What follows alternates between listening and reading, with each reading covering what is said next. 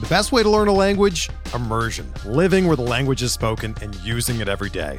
But if that's not in the cards this year, you can still learn a language the second best way, and that's with Babbel. Be a better you in 2024 with Babbel, the science-backed language learning app that actually works. Don't pay hundreds of dollars for private tutors or waste hours on apps that don't really help you speak the language. Babbel's quick 10-minute lessons are handcrafted by over 200 language experts and help you start speaking a new language in as little as 3 weeks. Babbel's designed by real people for real conversations, and their tips and tools are approachable, accessible, rooted in real-life situations and delivered with conversation-based teaching so you're ready to practice what you've learned in the real world. Here's a special limited time deal for our listeners. Right now, get up to 60% off your Babbel subscription at babbel.com slash bluewire. That's 60% off at babbel.com slash bluewire, spelled B-A-B-B-E-L dot com slash bluewire. Rules and restrictions apply. Ladies and gentlemen, boys and girls, children of all ages, BronxPinstripes.com proudly brings to you the most exciting Yankees podcast in the world. George's Box. All the dramatic things I've ever seen. George's box. Goodness gracious. Goodness gracious. Welcome back to George's Box. I'm JJ, I'm Nick. and it's a good day to be a Yankee fan. Did I did I get it right? I had to go back and listen. I forgot how to start the show. You nailed it. A little bit of we might have a little bit of rust, so it's important to kind of get back into the swing of it. It's a good thing I recorded the like I, probably two years ago. I recorded like the overall intro because I had my tonsils out ten days ago. So this is the first time. Like at the end of this, I'll be sore. Uh, this is the most I'm going to talk, you know, in a, in a long time. So, but if I had to yell, world, that, that wouldn't go good. That'd be bad. You're still ramping up, as Aaron Boone would say. Yeah, yeah. Might need some days off. Um, dude, how you been? I'm good, man. I'm good. I'm all moved in. Got this uh, office here that you're looking at. It's very Yankee themed. We painted it navy, and it matches the Yankee stuff. And it's green season. I'm optimistic. It's getting lighter out. I'm starting to come out of hibernation. Yeah, I forgot about green season. You've been drinking those Shamrock Oh, shakes. yeah, They're easy to get in the burbs, huh? Way easier, man. I don't have to sit online in Fishtown waiting to be told no at the counter. I'm not told the machines are broken. It's it's smooth out here. It's an easy process. That's it. That's what people forget about moving to the burbs. You can get Shamrock shakes a lot easier. they don't have that on Zillow, but it's, No. it's big.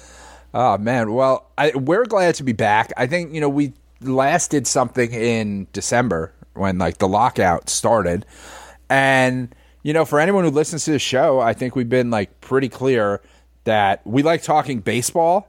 We like talking when baseball's happening. We don't want to fill it with, and you know, guys like when you look at like Andrew and Scott, what they do, like God bless them. Like I have no interest in talking to a guy in Double A about like what he thinks. Like I don't give a No. shit, man. Um, but like they make it interesting. I just I don't care. You don't care. We could talk labor negotiations for forever. I think all I'm going to say about it is I'm never going to be on the owner's side. I'm never going to be on the side of people who make $48 billion over five years and go, I don't know, maybe you should have to deliver pizzas in the offseason. or not get paid or do an internship in the minor leagues. Yeah, the updates were brutal. Hearing about service time, the player pool, arbitration rules, none of that interests me, the minutia, and we didn't talk about it because of that. Yeah, I think you know to a certain extent I hit the point and like I I do it in my life. I'm sure you probably do it in your life as you get a little more successful in life. You realize money solves problems. At you're a billionaire. Just solve the problem by throwing some money at it and let's get baseball back. Which it seems like to a certain extent we did. Um, and now I'm at, at the position that like we have these terms now fucking play it out you know i'm glad I don't think there's like an opt out two years in or anything like that let's play the next five years or whatever it is and reassess then hopefully without a work stoppage hopefully we start talking earlier Yeah, five year deal, and hopefully next year in January we're ready to roll. And for the next five years, we will have baseball. And let, let's just get right into this trade. Your favorite player, Gary Sanchez, and Gio Urshela traded to the Twins for. Now I went on pronunciation.com. Isiah Kiner Falefa Josh Donaldson, and Ben Rortvedt. What's your initial reaction? I think it's a good trade. I like this trade. Um, I think no matter what way you look at it, it's a good trade because if you want to be one of those war guys, we traded for more war. Like the the trade we win, and like I don't even really factor the catcher in. Although I saw a picture of him with no sleeves, he is fucking yoked. He's huge. He's huge. He yeah. is yoked. Like I'm a I'm a wrestling fan, and sometimes I see like I watch uh, Stone Cold Steve Austin does like an interview show, and he'll just be talking, and his veins still he's like fifty something are popping out of his arm, and that's what like the, the vascularity of these of this guy is crazy. But we similar to what Cashman said today. I- I think offensively we got better at third base. Defensively, maybe there was a drop, but it's not a dramatic drop. It's not like Donaldson's kicking every ball. No, no. Gio made some world class plays at times. He made some bonehead plays at times. He had some great, you know, stretches of hitting. He had times where he didn't look like he belonged in the major leagues. It it was a great story. It was a great pickup by Cashman when we got him and he emerged out of nowhere. That's all wonderful. There's no World Series ring to show from it, so I don't give a care. No, no. And for Gio, I think the vibe and the personality kind of outweighed the production, if that makes sense. Like he was a really nice guy. Teammates loved him, some clutch hits, and like you said, great story, some real highlight plays. But at the end of the day, I think he hit around 265 with 13 or 14 homers. And the metrics said he was fairly average or slightly above average in the field. So it's not like they they gave up prime A Rod at third base here. And we know Gary was very played out. And I'm the was the biggest Gary defender. I love the potential. 2016, 2017, I thought he was the best catcher in baseball, but he really fell off after that. And the experiment was just kind of over. It was time. I mean, he didn't stay healthy. He's only played over 100 games three times in his career. Um, he didn't live up to the potential. He it seemed like he was distracted at times.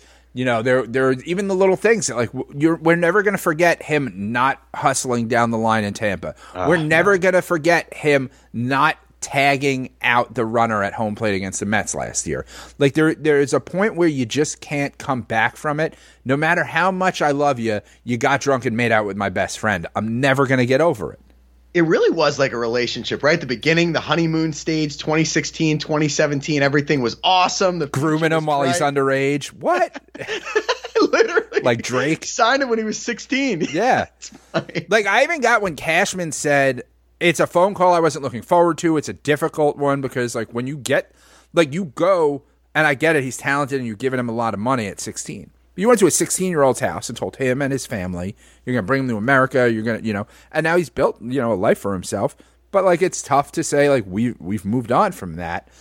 And listen, until last night, we did not have a shortstop. We had no shortstop. And now we have how do we say his name? Isiah Kiner Falefa. I'm going Falefa. That's it. You Okay. don't get I don't do hyphenated. Yeah, yeah, it's a lot. It's a lot. Yeah. Um he won in I 2020, it's you know, it's whatever season. He won a gold glove at third base. Yes. Last year, he was defensively rated the third best shortstop in baseball behind Correa, someone else, and then it was him.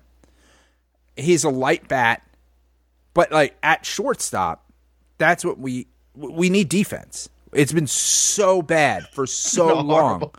and it is, you know, it, it's where the most balls get hit. So now we have really we have shored up that side of the field defensively. Donaldson, I think Donaldson is so unhappy at being a Yankee, he's going to hit 35 home runs in our face. Just to like, he does not, Josh Donaldson does not want to be a New York Yankee. I believe you. I've talked to people who spoke directly to him. And he said, I am not happy about this.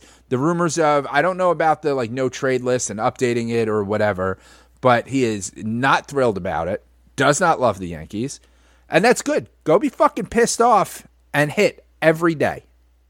Yeah, and this isn't just about Cole. This goes back to when he played for the Blue Jays. The Yankees had some big games against them 2014, 2015, 2016. They threw him threw at him a couple of times. He's always hated us. This isn't just a recent thing with the pine tar or whatever. Yeah, no, I mean, it's just sometimes it's just in your bones to hate the Yankees, which I get.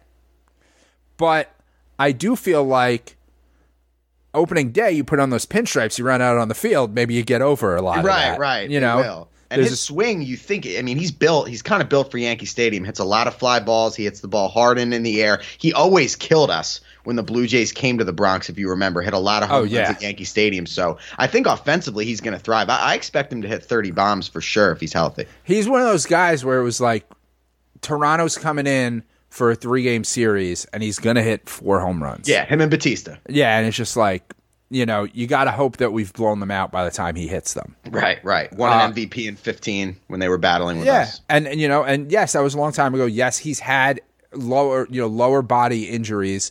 But last year he played a lot of games, stayed healthy. He says he's healthy now. So and, and everyone wants to complain about the money. Because we took on his contract. It's like twenty two million a year. Then there's like option stuff that has to get paid out. So it's fifty million dollars. But I think like with the I think it's only count it only counts as like twenty two this year. For the tax, yeah. Yeah.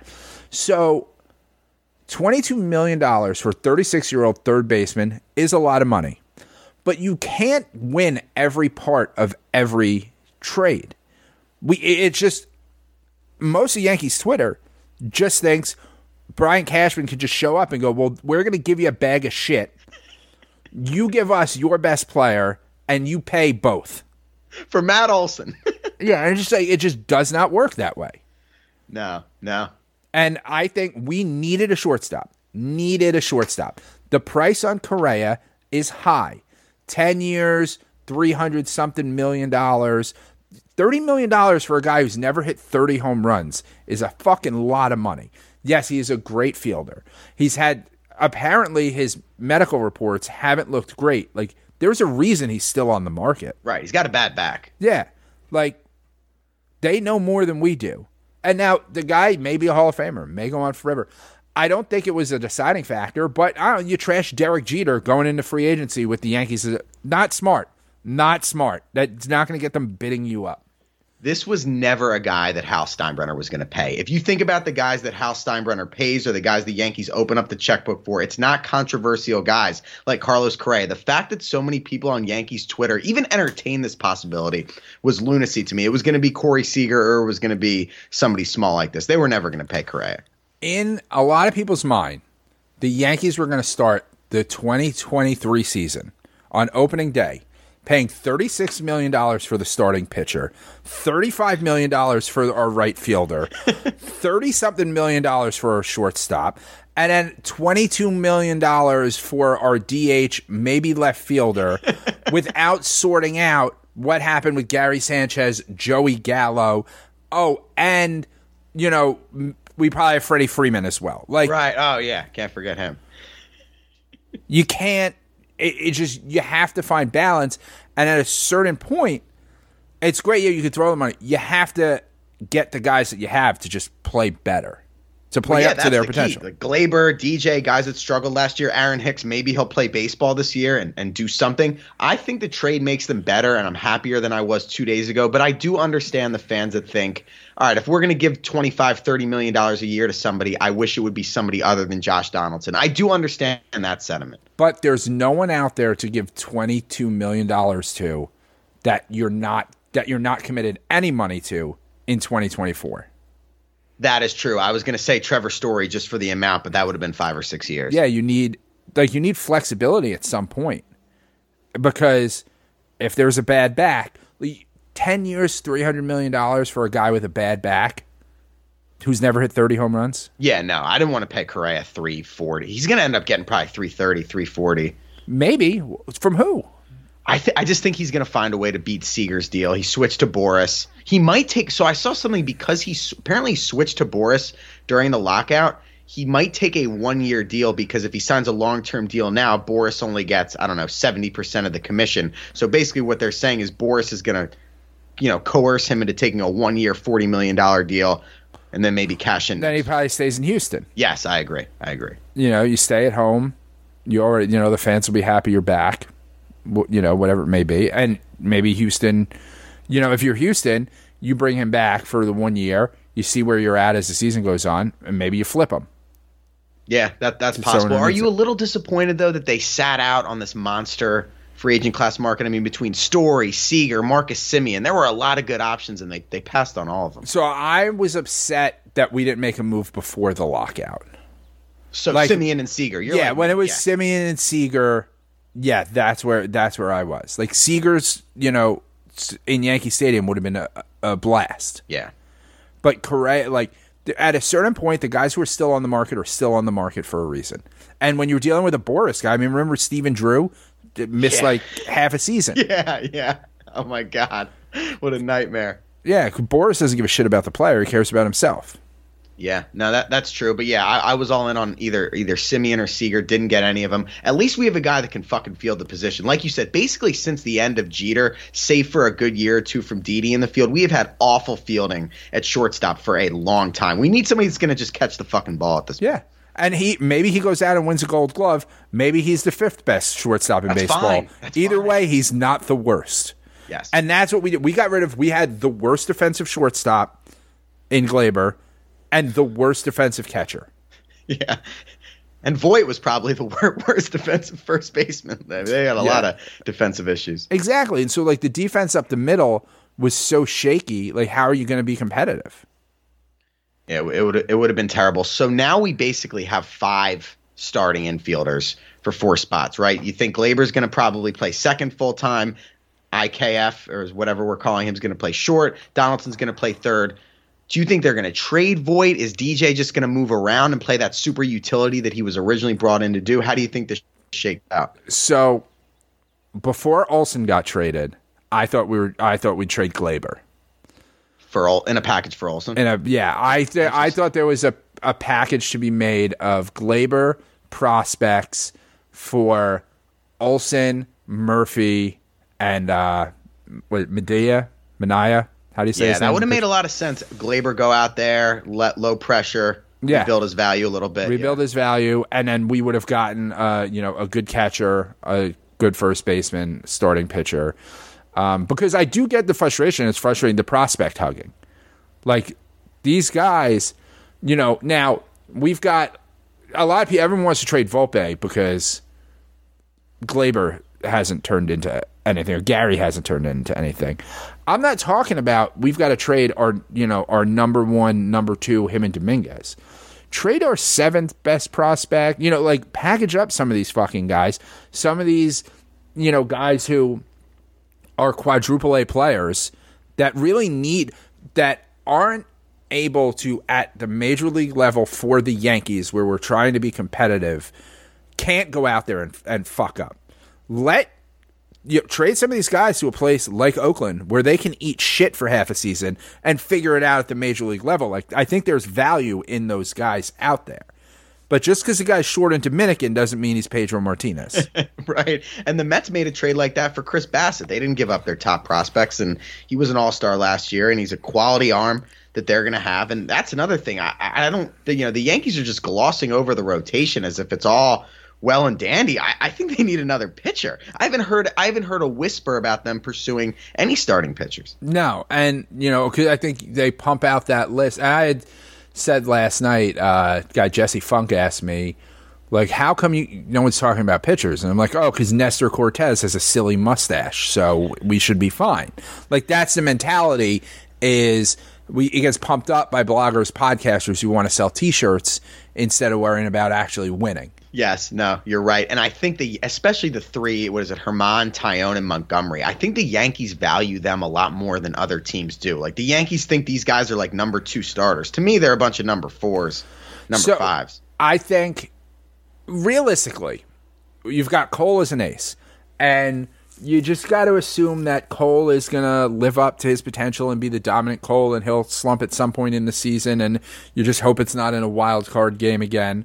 Um, but like this is like Sevi. What what are you? This is find out what Sevi is. Is he a number two? And this is the last year of that deal. Yeah. I think his extension was, yeah, 19, 20, 21, 22. So if he's Yeah. ever going to be healthy and get another contract, this is it. Yeah. So, you know, he's got a lot to live up to.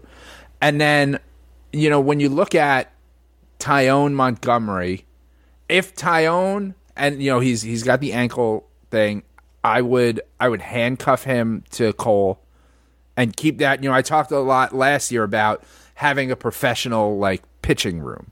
You know, having you had Cole, we had um Kluber, we had Taillon. It, like shifted the dynamic from the young guys who beat their wives or don't stay healthy, or you know T- Tanaka.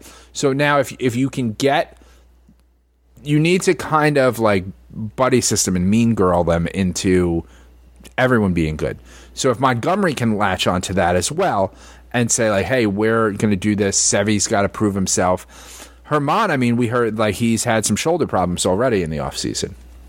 Oh, great, of course. So it's you know you never know what you're going to get. But if if you have like Jordan Montgomery, if he could stay healthy this year, and I forget what it is, maybe he's got to make like 15 starts to hit like 100 career starts, would be at least the first regular starting pitcher we've developed since Andy Pettitte to to get a, to get 100 starts. No all stars, but 100 starts. That's the bar. Yeah, I guess he would. God, that's sad. Um. So and you know just thinking of that like that doesn't give me a lot of faith that fucking Mike King and you know who like these other guys are going to jump off the page. Oh, God, if I have to hear about him being a being a starter, but yeah, I think I think the more we talk this out, it really all comes down to Sevy. If he's 2017, 2018 Sevy, and he wins 18 games and has a 3.3 ERA with a ton of strikeouts, the other three guys don't really have to do that much because you'd essentially have two aces at the top. But if he's hurt or mediocre or has to go to the bullpen, they're kind of fucked. Like the the main re- you can make the argument the number one reason the Yankees haven't won with this group has been Severino either shitting playoff games or just not being available. Like he was supposed to be the guy coming up. Yeah.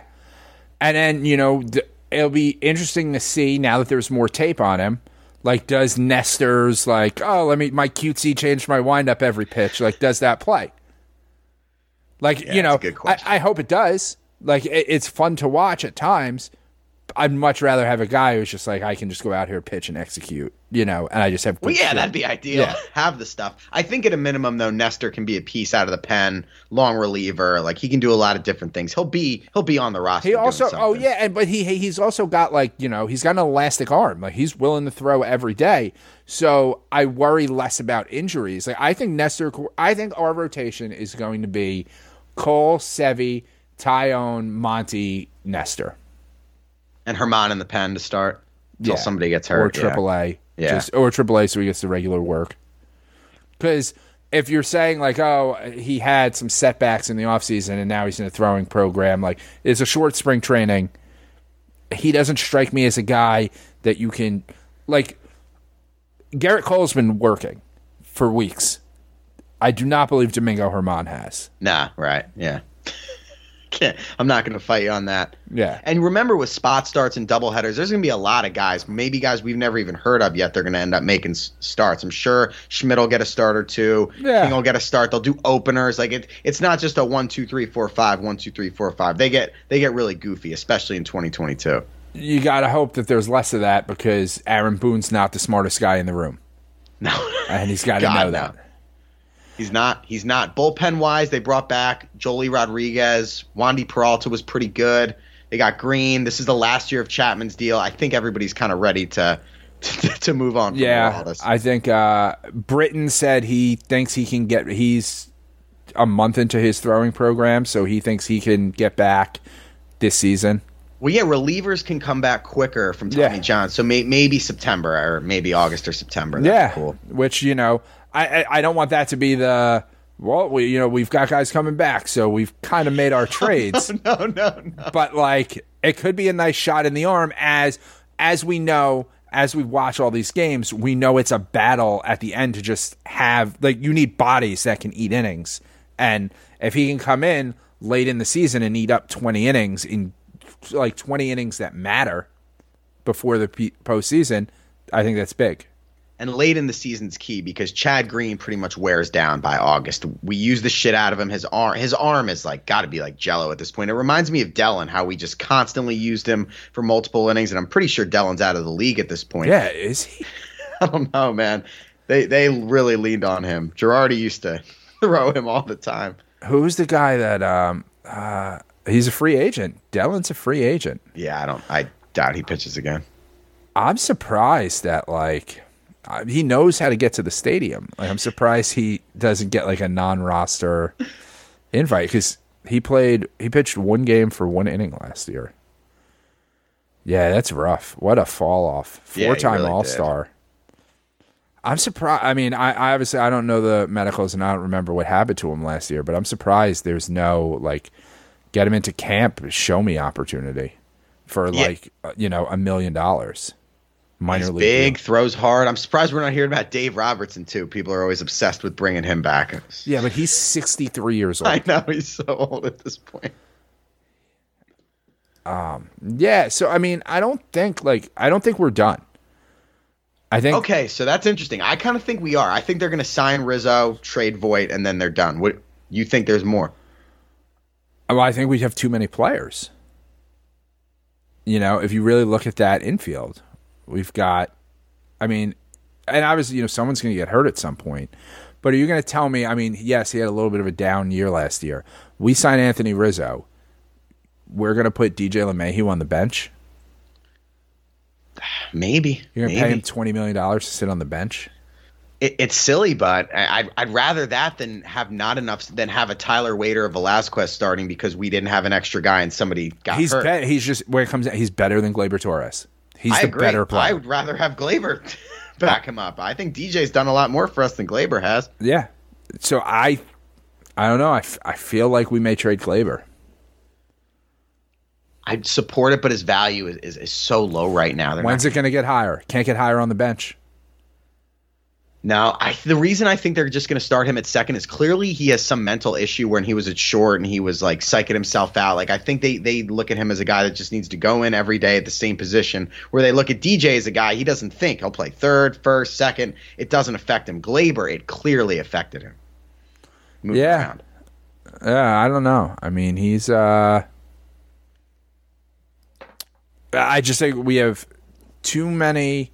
Yeah, we just have too many infielders, and like someone, you know, you've got like we have our shortstop. Like our only if we were to get Rizzo, which I don't have like I don't have an issue with us getting Rizzo.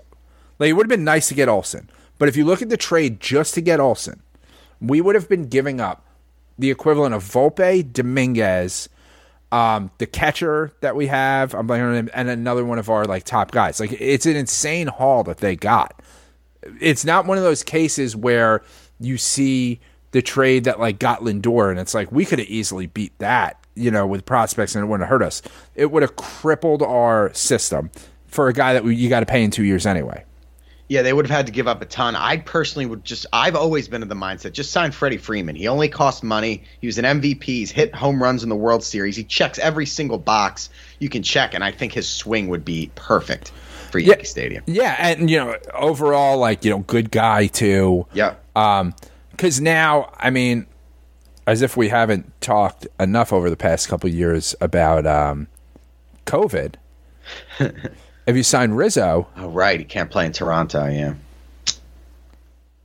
I mean, I think that's a thing that like has to be factored in as you start like instructing rosters and stuff. Is who's going to be able to play when? What's the penalty for not being able to play? Like not, and I'm not even talking like financially. Like, what is the blowback from fans? Because Well, yeah, there's going to be not, blowback from fans for sure. Yeah, like Canada is not lifting that anytime soon.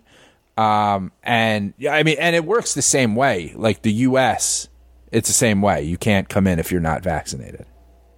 Yeah, and it's not like it's the Orioles. Like these nine games in Toronto are probably going to be the difference between finishing ahead of Toronto or finishing behind them. Last year we finished above them by one game. And you're telling me we can't have Judge and Rizzo for nine games in Toronto? I mean, that really fucks us. Yeah. And based on like my rough like back of the napkin math, I had it that pretty much by you need to be vaccinated if you're doing a two shot thing by like April 9th or 10th for the first one to get the second shot right before. And whether you believe that you know anyone listening that like it's personal choice or you know whatever i don't give a flying fuck. I'm talking about who's going to wear the laundry i care Yes, about. Yes, exactly. and if you're not i mean if you're good if you're not vaxxed and you're going to be available for those games get it now like i don't want you waiting until the second series and I'm like ah i need a day off because i feel like i've got a cold right now Yeah, it, it's it's dangerous. And if you think about if they're getting ready to go to Toronto, let's say Stanton, you know, strains a quad or something, and he he can't play physically, and then you have Judge who can't go because he's unvaccinated. Then I mean, then you're really screwed. It it could be really bad. And you know, all those Toronto guys, I'm sure. Sure, they all forced them. They had to get vaccinated if they're in Canada. So Yeah, you- Bichette, Vlad, they'll all be out there. Well, because if any of them aren't vaccinated, you become a Kyrie. Right. Because they can't, you're in America now. You can't even get to the home games Right, to right. start. It's not like you're starting in there unvaccinated. And our second to last series of the year is three games in Toronto. That's huge. I'm really worried about the Blue Jays, by the way. They scored, I think I tweeted this out. They scored 130 more runs than us last year. Like, they are a better lineup than us. We kind of just got lucky finishing ahead of them. They're talking to Freddie Freeman. They signed Kikuchi, the uh, Japanese left hander. I mean, they're going to be good. Yeah, they are. They're here. Like- They've arrived. Yeah, I mean, we said two years ago, oh man, they've got a young little core. That young little core, you don't wait five years. Like it, it's time. They're going to make a run at the division right now, and we're not in a great place to make a run at the division. I would say though, I mean, the playoffs are expanded now, so a lot One of people than last year, yeah. a lot of people don't like it. As a 37 year old, it fits my lifestyle a lot more to be like, yeah, I just got to get hot in the playoffs. to not lose, I got too much other shit to like lose my mind on a Tuesday in May. Yeah, I'm fine with 12, uh, 12 teams. 14 or 16, it would like 16 would have been ridiculous. I don't Yeah. want it to be like basketball, but 12, I was like, okay, six in each league. It's still the least amount of playoff teams of any of the major sports, so I was okay with it because you knew that it wasn't going to be 10. Like 12 was the minimum it was Yeah. going to be. Yeah. Um Yeah, I you know, I just think we still have we still have to improve. It feels like I don't know, maybe it's just cuz last night it happened at night that like these are nighttime things. Like they're not making I mean the Olson trade happened during the day, but uh, they're not trying to do like hug watch during, you know, bunting drills. It was weird to be honest because all weekend I was like the deals were happening. Like Saturday during the day I was locked in, and then Sunday night rolls around and you kind of start to settle down, put it out of your mind, and then whatever it was, 10, 15, it's like oh shit, it's it's happening. I had taken Advil PM like 20 minutes before. I was like, I gotta get these tweets off. It was just, dude. Honestly, I slept better knowing we're gonna have somebody at shortstop and a catcher who's just gonna catch the fucking ball. I'm, I'm sick of the errors. Yeah, I mean, listen, Gary had he'd hit some big home runs, he'd hit some bombs, but he'd fucking suck a lot of the time. Yeah. Last year, I mean, he threw out seventeen percent of runners. He, Mike Piazza, Mike Piazza that can't hit. It was bad. Are you worried at all though about the Higgy? um, I can't. What's this guy's name? The Higgy Rortvedt combination. I mean, there that's gonna be very Yeah. little offense. Yeah, yeah, I am. I mean, Higgy will hopefully have his pops. Like he continues to improve. He is like he's who Cole wants to throw to, and he he's played well. Like I think we got so spoiled with, you know, we had Jorge for so long, who was a very good shortstop, not a Hall of Famer. I don't think he deserves to be in the Hall of Fame. Very good shortstop, uh, a very good catcher. I mean, um, and then like we were, you know, oh, let we've got Pudge for a little bit. You know, like we were playing, you know, yeah, there's the Chris Stewart mixed in Oh, there, God, but like. awful. You know, we got Cervelli. Pudge. Yeah, we had Cervelli. But like for a little bit, it was like you could be the backup catcher for the Yankees, and then you go and you get that Cervelli contract. Russell Martin was another one. Yeah, we had Russell Martin for a bit. Like we were trying to find that, and it was all to kill time till Gary Sanchez, and now we're gonna have this Hall of Fame catcher, and the expectations were through the roof. If you, the biggest thing a catcher can do, in my mind, is to have the pitchers be comfortable with them, which was not the case with Gary Sanchez. There was an article on NJ.com that said like the source and the, the our starting pitchers were rejoicing and celebrating after after he got traded. I mean, uh, Cole made it obvious. We never heard anything from the other guys, but Yeah, and I think at this point, we're talking about the number nine hitter. Remember that they're the number nine hitter for a reason. But the ball's not going to hit the backstop. Like uh, the pitchers can throw when there's two strikes and a runner on third base, they can throw their best pitch, which they have not been able to do. Yeah, we won't have that pass ball anxiety. And I also I had major anxiety every time a ball was hit to Gleyber at short. I, I would panic. Like Oh, my heart would, yeah. would skip. It was like Andujar. It was the same thing. Yeah, yeah, no, it was it was a bad situation. Who knows what happens with Andujar too? Like we have a lot of these guys that have like no value or, or very little value. That I feel like you know if we can go out there and get a pitcher, like there there's not the trade. The big trade would have been for a first baseman, Yes. but there's no first baseman to trade for now. So I feel like pitching is like that's our best ability to upgrade via trade. Definitely. Do you think there's any chance we sign Freeman though? It, it doesn't seem like it. Everything it's like, oh, the Yankees love him, but they're not willing to pay him. It's like, all right, well, that doesn't help me. yeah, it's. I feel like if we were going to do it, we would have done it at this point because Yes. now it's like, all right, well, Atlanta's out of the picture, obviously, um, which is was kind of a surprising move that they took themselves out first. You know, With especially with their you know with their fan base, but you've got now like Freeman is a Canadian citizen. He has roots in California. If I were him, I'd go play for the Dodgers. Me too. And this reminds me of Verlander. Like we were in on him, and then it was like, oh, we made an offer. We'll see what happens. But I never felt like we were actually getting him. There's a bit to this like free agency, which I've said a billion times. Like Brian Cashman never said like, "Oh, we're resetting to go," you know, get the all these guys. Like we, everyone made that up in their heads.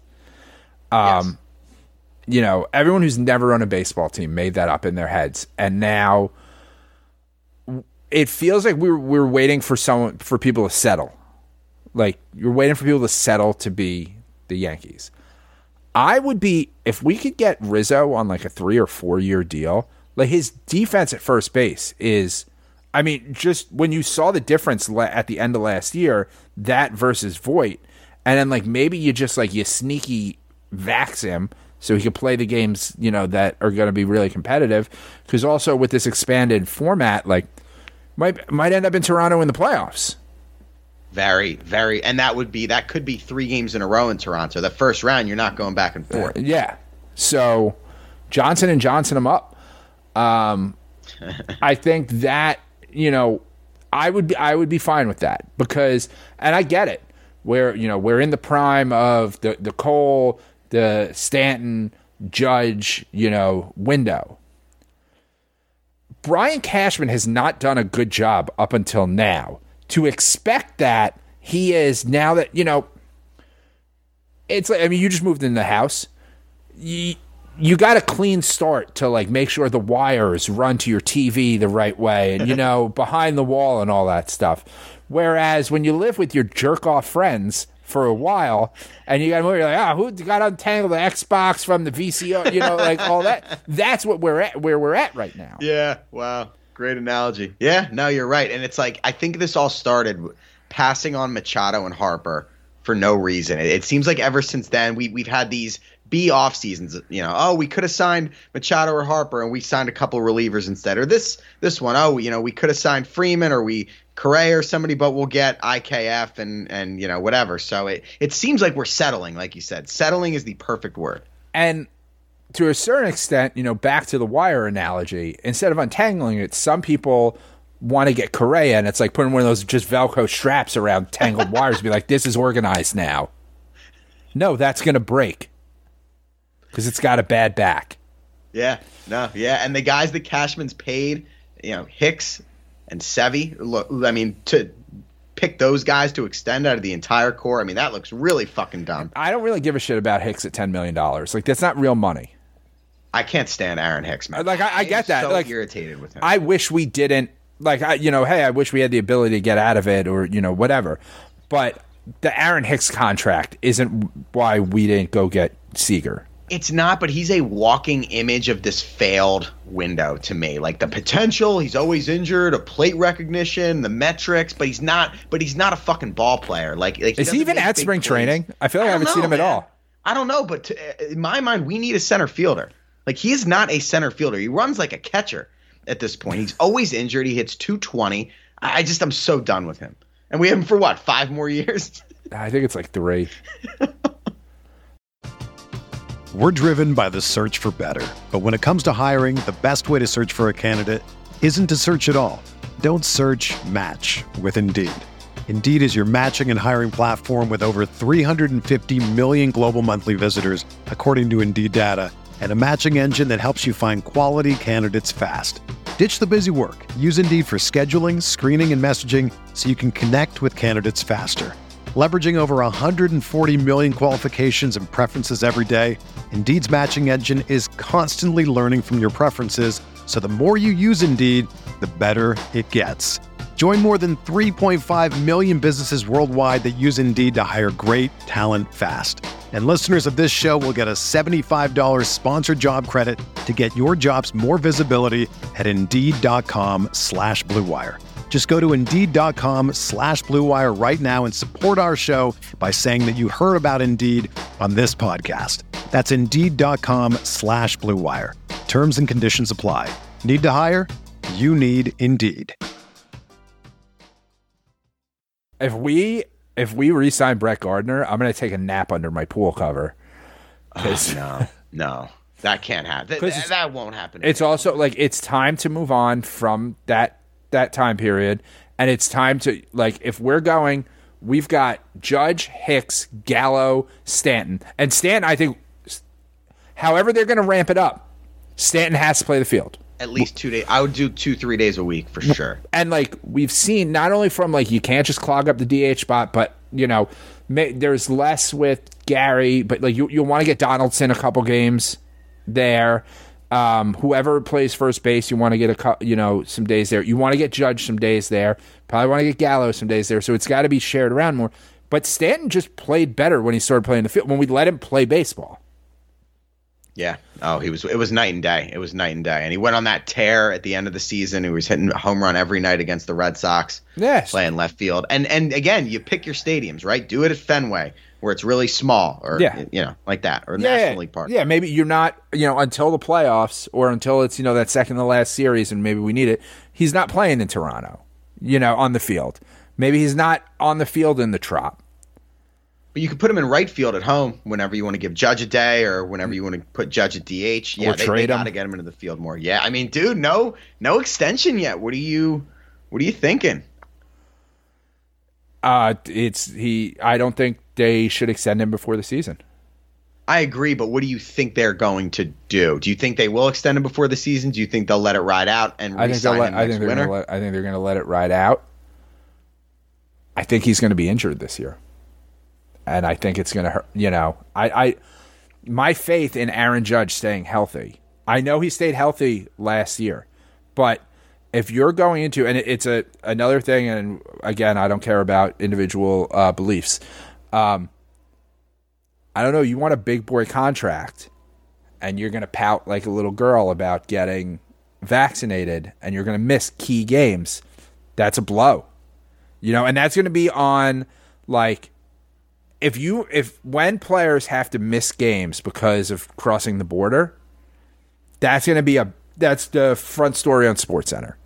Like that takes a yeah. hit to your you know, your public image which hurts you when it comes to, you know, free agency and stuff. And Cashman will factor that in and his analytics nerds to whatever contract they offer him. Look, the, it's not just like we play the Blue Jays once every three years. Like it's like we're some National League team. They're they're our main competition, arguably, for Yeah. a playoff spot. So it's it's very it's very important to me. I don't see any upside to paying him now. Make him earn, like make him go out. He'll probably be a little bit more motivated to stay on the field. Yeah. if he's playing for a contract. And and I don't think even if he hits I don't know sixty home runs this year, let's say he has the best year of his career, I still don't think teams are going to be lining up to pay a then thirty one year old.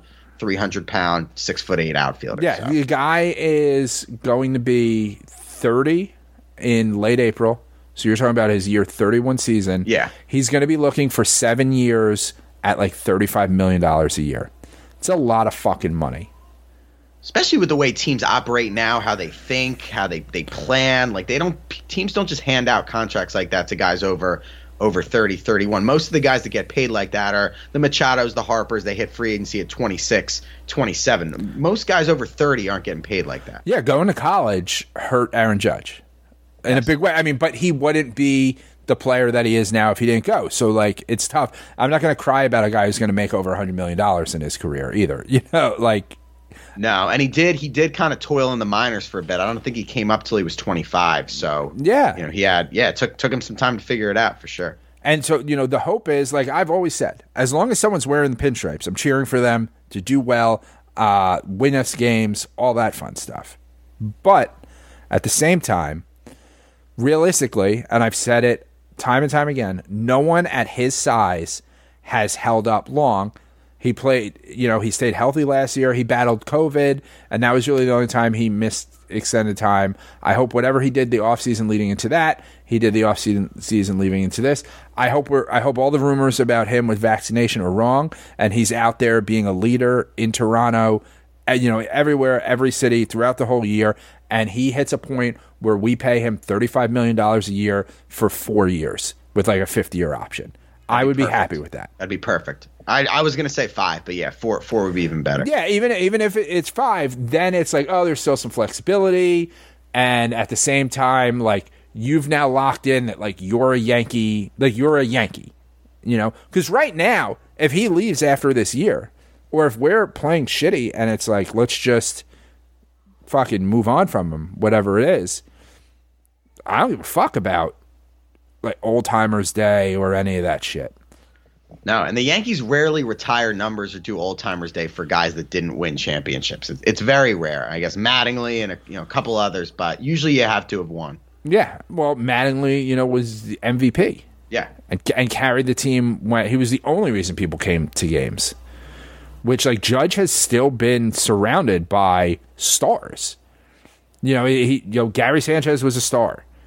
Um, Gleyber was a star. Like these are flashy guys who made All Star games. Stanton, Cole. Like he's not out there fucking dragging Mel Hall through the season. Oh, no, there, there's a name. No, it, it's the outfield's going to be the outfield's going to be interesting just because I don't know if they're going to give Gallo any burn in center. Like if Hicks can't play, do they throw they throw Gallo in center for a bit? Give Stanton some time in left. Like how they deploy those guys is going to be interesting to me. Yeah, I mean, I think it makes sense. Like Gallo, I think it makes sense for Gallo to say like, "Hand up, I'll play some center field." I think same thing for Judge. Like, both you're out there trying to make like your big payday. Like, go out there and fucking earn it. And maybe someone will offer you forty million dollars for three years. You know, It could. It could. He's going to get some interesting deals, and and Gallo to me is really is really interesting because we're going to find out: is it just okay? He didn't like New York the first year, and he needs to get adjusted, or is he just scared of the lights? I think we're going to find out pretty quickly. it's going to be so interesting because of the shift. Like he's got to play his contract year with the shift, and then the shift will be gone. Right? Yeah, right. This is the last year. So you know, I I know a couple of agents and have like talked to them about like the process they go through and stuff. And you know, when they get to like arbitration or when they're going to free agency, they're like, "Here's this, you know, it's a fucking book of like why our guy's the best." And I would be so interested to see what Gallo stats are, whether they're good, great, terrible, whatever, versus what his agency when it goes to free agency and say, but without the shift, his expected batting average, expected on base percentage would be. There's that X word. It's going to be. I think it's going to be something that has to get factored into like the the next free agent class. He's gonna be a yeah. He's gonna be a weird a weird case. I'm not really a believer. He swings and misses at balls in the zone too much for me. Like like Stanton and Judge, they chase sliders away, whatever. But Gallo, he whiffs on balls right down the middle. That's that's what drives me nuts. What if Gallo has a better season than Judge? That's really unlikely in my eyes, but I guess it's possible. Do they do they pay him instead? You know, He's Italian. The fans love him. he's Italian, grew up a Yankee fan. they just say that for everybody. The shift, the shift will be gone. and he's probably he's only what 28, 29. I don't, I don't Yeah, think Gallo's turned thirty yet. Yeah, no, he's younger than Judge. So it would be an interesting storyline if Judge is struggling. Again, I don't want him to. If he's struggling or injured, and Gallo has a good season, and then on top of that, like ah, shift's gone. Is that the guy who isn't commanding? Because also part of like the number of thirty-five million that's been thrown around is the marketability of Aaron Judge. on the chambers. Yeah. which as you said, give couple of union Couple guys, union couple guys, cigarettes. Yeah, fucking bang that out. Dude, we have a lot of guys in contract years. I didn't even realize the Sevy, Judge, Gallo. There's there's a few guys that are going to be playing for their next deal. Yeah, I mean Gary was a part of that before Yeah. we traded him. Um, you know, I, I don't think that he's not going to get the same anywhere near what he's got before, but like Chapman, Britton, Yeah, a lot of money coming off the books next Yeah. year. and so that's the thing where it's like, yeah, we're eating this Donaldson salary, although he can be a very productive player who definitely doesn't want to be there, but it it gives the flexibility. Also, contract year for Brian Cashman. Yes. Now, Brian I don't think Brian Cashman gets fired by Hal Steinbrenner, ever. but it could be one of those things where Cashman, you know, moves on to like, I'm just going to be president. We bring in a GM, or you know, or president emeritus, or whatever it is. Like, you're always forever a part of the organization, but you know, we know, everyone knows, like, we need to maybe go in a different direction. Yeah, I think Cashman's going to decide whenever that is. But like you said, Hal does not have the balls to fire him. I think everybody. Can Hal doesn't even know what the fuck's going on. Hal doesn't know that there's a problem. It's organizational chaos. I've been saying it for two years. It, it really is. It's chaos. I mean, at least look. At least they're going over the. They've already gone over the tax. They're projected at two forty two right now. Yeah. They're fucking trying. You know what I mean? So, and that's the thing. Like, was again, it, it's tangled up cords. So, like, there is no one move that was gonna do it. I think adding another ten year contract does not solve our problems. Building flexibility, lining up that hey, in a year, in two years, there's more flexibility, while saying we got to go out and you know if we go out and we were to get like a Rizzo and maybe another pitcher we can still make a run at it in this expanded playoffs because at a certain point, some of the guys that we already have just have to play better than the bad year they just had. Yeah, looking at you, Gleyber. Yeah. Looking at Gleyber, looking at DJ, Yeah. hmm um, you know, looking at, you know, some of Cole's struggles, um, you know, looking at Aaron Hicks, looking at Gallo. Yeah, Gallo, I think hit one one eighty six for a dude. You got to hit fucking two fifteen at least, even if you're uh, not an average guy. Like you got to hit over two hundred Yeah. to be playing pro ball. Exactly. So, you know, you can't, we can't, there's only so many roster spots. There's only so much money. And I get it. Like, you're worth $7 billion. You don't get to be worth $6 billion as a franchise by doing all, just all terrible deals. You know, we complained about the A Rod deal at the end.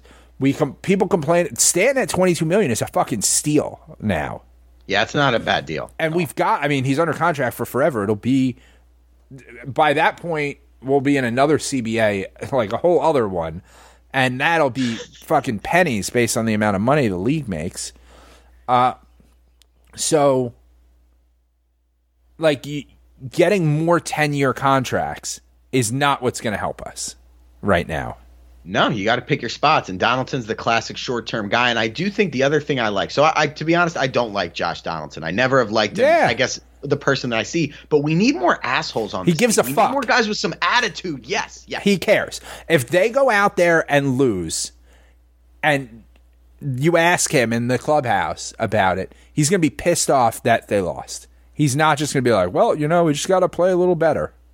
Exactly, and especially when you have a guy like Boone, who is the ultimate nice guy. He's the ultimate nice guy. Yeah. you need you need some assholes, and I think the other reason I like the trade is I think these guys are just way too comfortable. Like I like Gio, I would, I'm not happy that he's gone, but you know all these guys they they just seemed way too comfortable. They seemed way too content, and you know maybe this does wait as a wake up call for somebody like Gleyber that just maybe was kind of bumbling along, thinking they're forever safe. Just just kind of keep people on their toes. Like you know you fire. Well, trade your fucking workout buddy. We just traded your workout buddy, Gleyber.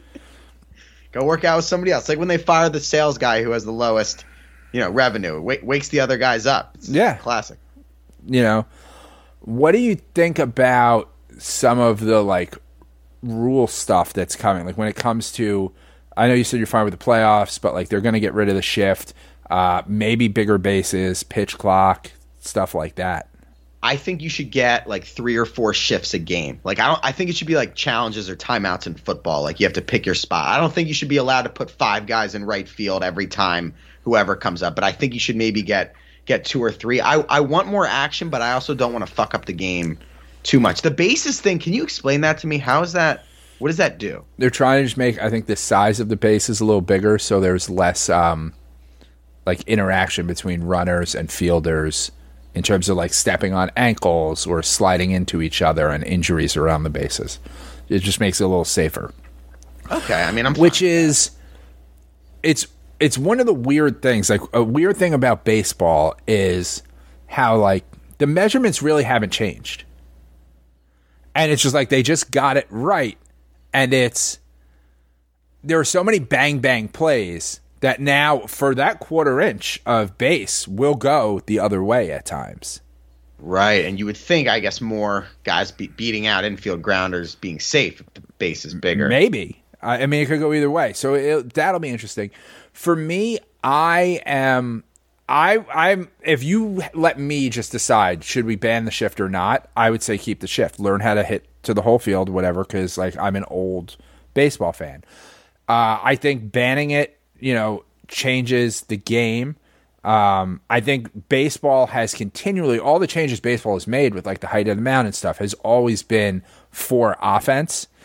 Uh, and the analytics and someone just starting to you know do the shift and do that you know was a move towards the defensive side. And i grew up playing you know being a pitcher so i you know i, I tend to be on that side but if it ta- if it changes baseball and it takes it from what it was to like 95% of what it was i'd still rather have 95% of it than be in this lockout No, I, I agree. I don't think I don't see how they can enforce a pitch clock though. Like game five of the ALCS and a reliever's on the mound with two outs and the bases loaded. If he goes an extra second past the clock, is the umpire really gonna Yeah. gonna run? Like I just don't know how you enforce that. Well, because then also when it comes down, you know, on a national game, there's an extra 40 seconds of commercials every half inning. Like you could just make less money. It's it's like the whole gas thing right now where it's like, "Oh, price of oil went up, gas went up immediately. It's now dropped, gas is still up. How about you just make less money?" That's the irony of it. The quickest way to speed up the game is just would be to reduce commercials by like twenty percent every fucking pitching change. Every time anything happens, there, there's commercials. That's the quickest way to speed it up. But haven't heard that in any of Manfred's proposals. Obviously. No, and but I saw someone say, and I thought it was a good point that said, like the diehards like us, no matter what they did, unless they, if they did not play this season, I would still like watch. I would watch baseball very casually going forward. Like I, I'll never get it totally out of me. I'm not going to be like one. of the, I'll never watch the game again. You know, Kaepernick took a knee one time. Like, I like that's never going to happen. No matter what they do, I will still follow and kind of watch because in my blood but we weren't going anywhere. And if they make changes that help bring in people who wouldn't have come in because it sparks the offense and it keeps the game going, that's you know that's great. I wish that there was something when it came to like the money side of it, like the correlation. I saw something like the Guardians. It sounds like a football team. I don't like the name. Guardians more of a football team than a baseball team. Definitely, definitely. But like they went from like a hundred and fifty million dollar payroll to like a fifty three million dollar payroll, and the average ticket price went up two dollars each. Like there's some kind of correlation in that. I wish there was more that happened to like help the fans, but I think the rule changes do. They're talking about Ghost Runner coming back too. I saw that today. Yeah, which I but I, but it's not not for this year, but maybe Yeah. for 23, right? And I would be fine with it in the twelfth inning. That's fine. Not the 10th. Yeah, no, not the tenth, not the eleventh. You get two innings to do it, and I think for Yankee fans, like we hated it because we just couldn't fucking drive in the run. Right, right. Like that's why if we won like most of those games, we'd be like, yeah, fuck yeah, you know. At the end of the day, they make these rule changes. If they said you're only allowed to hit home runs if you're wearing pinstripes, we'd be like, you know what, you got to make changes. The game's got to evolve. but yeah, you know, I did see when you know I was watching a game at one point last year, and it was like they scored, we scored, then they scored, we scored, and went back and forth for you know two innings, three innings. So I was like, oh, would you prefer they were just hitting more fly ball outs? And you know, right now, no. So like when it gets to the twelfth, I think, and I feel like whenever it's talked about, because it was just thrown in there, it's like this is emergency response to COVID now when it's like thrown out, everyone I feel like either responds like no, never, or twelfth inning. I, I feel like no one says anything besides twelfth inning. 12th inning's fine because when you get extra innings, like that's when it kind of starts to get boring. Like once you get through the 11th and no one's scored, it's like all right, uh, now it's been four hours. uh, I'm, I'm getting bored. Let, let's wrap this up. And I also, for these rules, like I don't want baseball to be this obsolete thing by the time I have kids. Like I want, like the next generation, I want baseball to still be somewhat of a thing. You know, like it's never going to pass football or the NBA, but I mean, you have two two young daughters. I'm sure you want it to be at least somewhat relevant as they're growing up. I would think. Yeah, I mean, for my toddler, this is like like she pays attention to like what's going on now.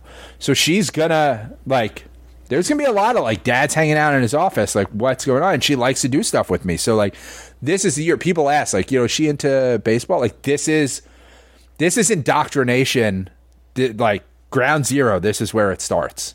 Yeah, because she was born what, like fall of 19, right? Right after. Yeah, right Okay. after the nineteen season. So like now, you know, she you know, she'll oh, daddy's watching baseball. Start forming some memories. Yeah, yeah, this- daddy's this watching baseball. And then, you know, we've talked about we're trying to put together like a family suite.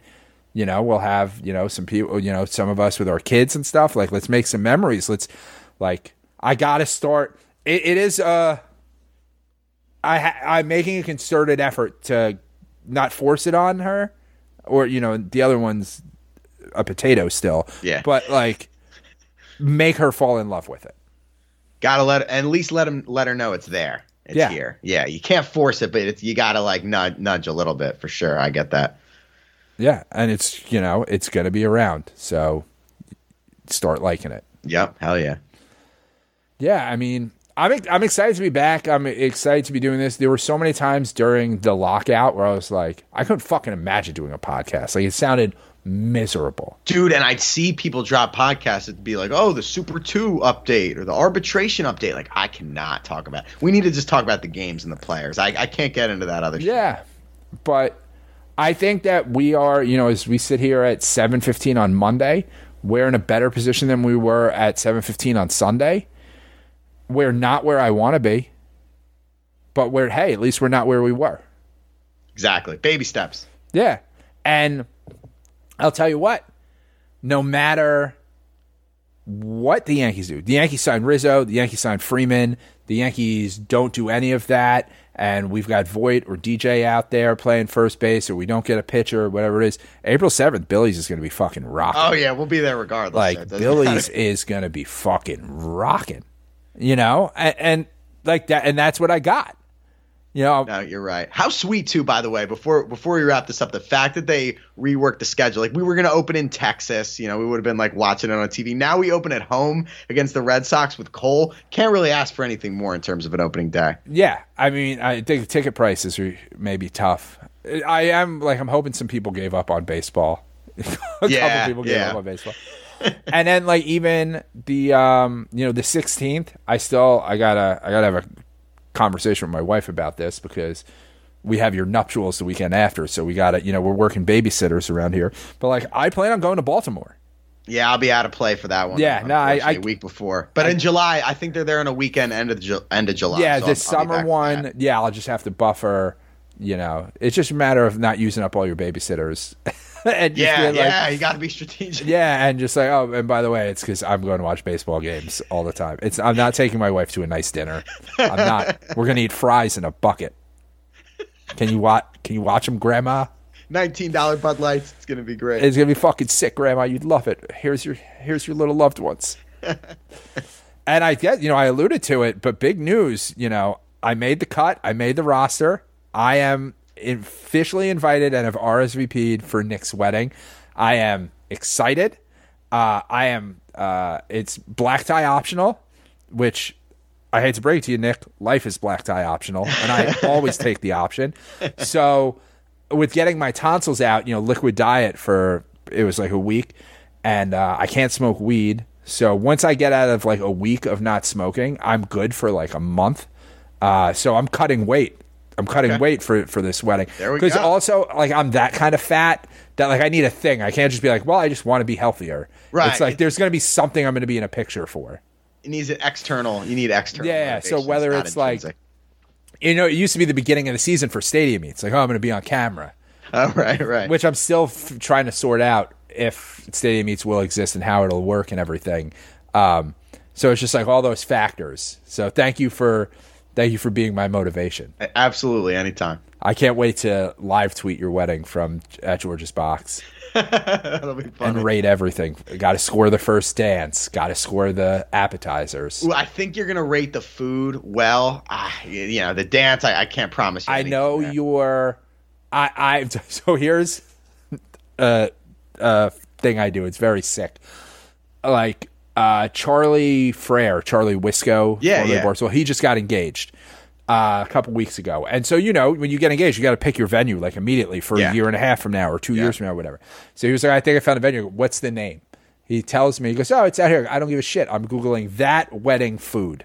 That's it. I just want to see like what it is, and I know your place is like an over the top like." You know, I've been to some weddings and it's like you don't even have. There's not even a raw bar here. What did I leave the house for at this age? No, yeah, it's gonna be it's gonna be nice. I think, Yeah, I think you'll I'll- enjoy the spread. I'm excited because you know I've been to, and, and no offense if you had your wedding in like a, a another place, uh, but like I've been to, I went to a wedding in Decatur, Illinois, that was in the basement of a VW hall, and I made my own pulled pork sandwich, and my table was next to a keg, which is its own own version of fun Yeah, that's an experience. but it's that's not what I want anymore. I want Right. what you had. I want like my wedding. I got married in uh there's a, a group in Philly, Cescaphe. I'm sure Yes. you you looked Yeah. at them, whatever. Yeah. I have been to maybe two or three other weddings by them. I'm looking for. I don't have many single friends left. I'm looking to get invited to like a Cescaphe wedding because I want to go eat. you know. That's fair. And wait till dude, wait till you see the uh the dessert room. I think that's really gonna See, that's the thing. When you have a separate dessert thing, Yeah. and it's not like, oh, we're bringing out some cake. Like that's what we're talking about here. Yeah, yeah, hell like yeah. like I had um yeah, like it was like a de- dessert buffet essentially of like milkshake. We had like milkshakes and fries. Like you could do, you know, like you're getting frosted, whatever. And then at I think our wedding ended at 1.30, so then it was maybe at like midnight after like you know dessert had been out for a little bit. Th- we had a breakfast bar. They were doing like French toast sticks and pancakes. Oh, like nice. The shit, the stuff you'd get if you like went to a diner. Yeah, that's great. Um, that's great. So yeah, no, we're we're very excited uh, for the upcoming uh, nuptials. Nice, man. Me too. So yeah, hey everybody, if you're listening, you could follow Nick on Twitter. At N Kirby NYY. You can follow me at JJ from the Bronx. Follow the show at George's Box Pod. Um, Juicy99, Dan, eh, who our intern from last year, we are so bad about giving him a heads up. I sent him a message like today and was like, hey, hey, we're back if you want in. We haven't heard back from him. So, Dan, if you hear this and you want to still be involved with the show, just let us know. Um, if not, if you're someone out there who's like, listen, it pays nothing um, because we're not making money off this. Uh, you'll get to if you're in the area and we have Bronx Pinstripes event. Uh, you come, you get free tickets. You know, you come to the game, hang out. We'll get you hooked up with drinks and stuff like that. But if you want to come, like, screw around with us on this podcast, pitch ideas, maybe have some interaction on the actual show. Uh, but really, it is like cutting clips for social fucking around on the the George's box handle um, and doing stuff like that, or anything you think you could add to the show, uh, feel free to DM us on Twitter or you know something like that, and, and let us know, and let's talk it talk it up. We've kind of just had a rotating person like every year, uh, who just gets to come in and fuck around with uh, having more followers than they normally would. I well think, said. I think that sums it up, right? Like we don't take it Yeah. too seriously. Like no, you know, no, it's very light. Com- it's it's what an, two hours a week between an hour on the show and maybe an hour of other bullshit. Yeah, yeah, and then I mean, a lot of people who've interned on the shows and stuff at like Bronx Pinstripes have gone on to full time jobs at Blue Wire, which is our network. So if you're a talented person, like if you just want to come fuck around and you're like, yeah, I could edit some videos and you know whatever, clip some of this shit, like great. Um, if you're like, hey, I think I, you know, this is be a good extra thing to build my portfolio to try to get a job, like we're always happy to put in referrals for for stuff like that. Uh, Bronx Pinstripes been dormant for two years, uh, just you know with everything going on, and you know we're a big like in person thing, but we've got people at Blue Wire, MLB, ESPN, like a lot of our interns have gone places, so uh, feel free to reach out to us. But um, yeah, I mean, if we get maybe a pitcher and a first baseman, you know, we'll see you at the parade.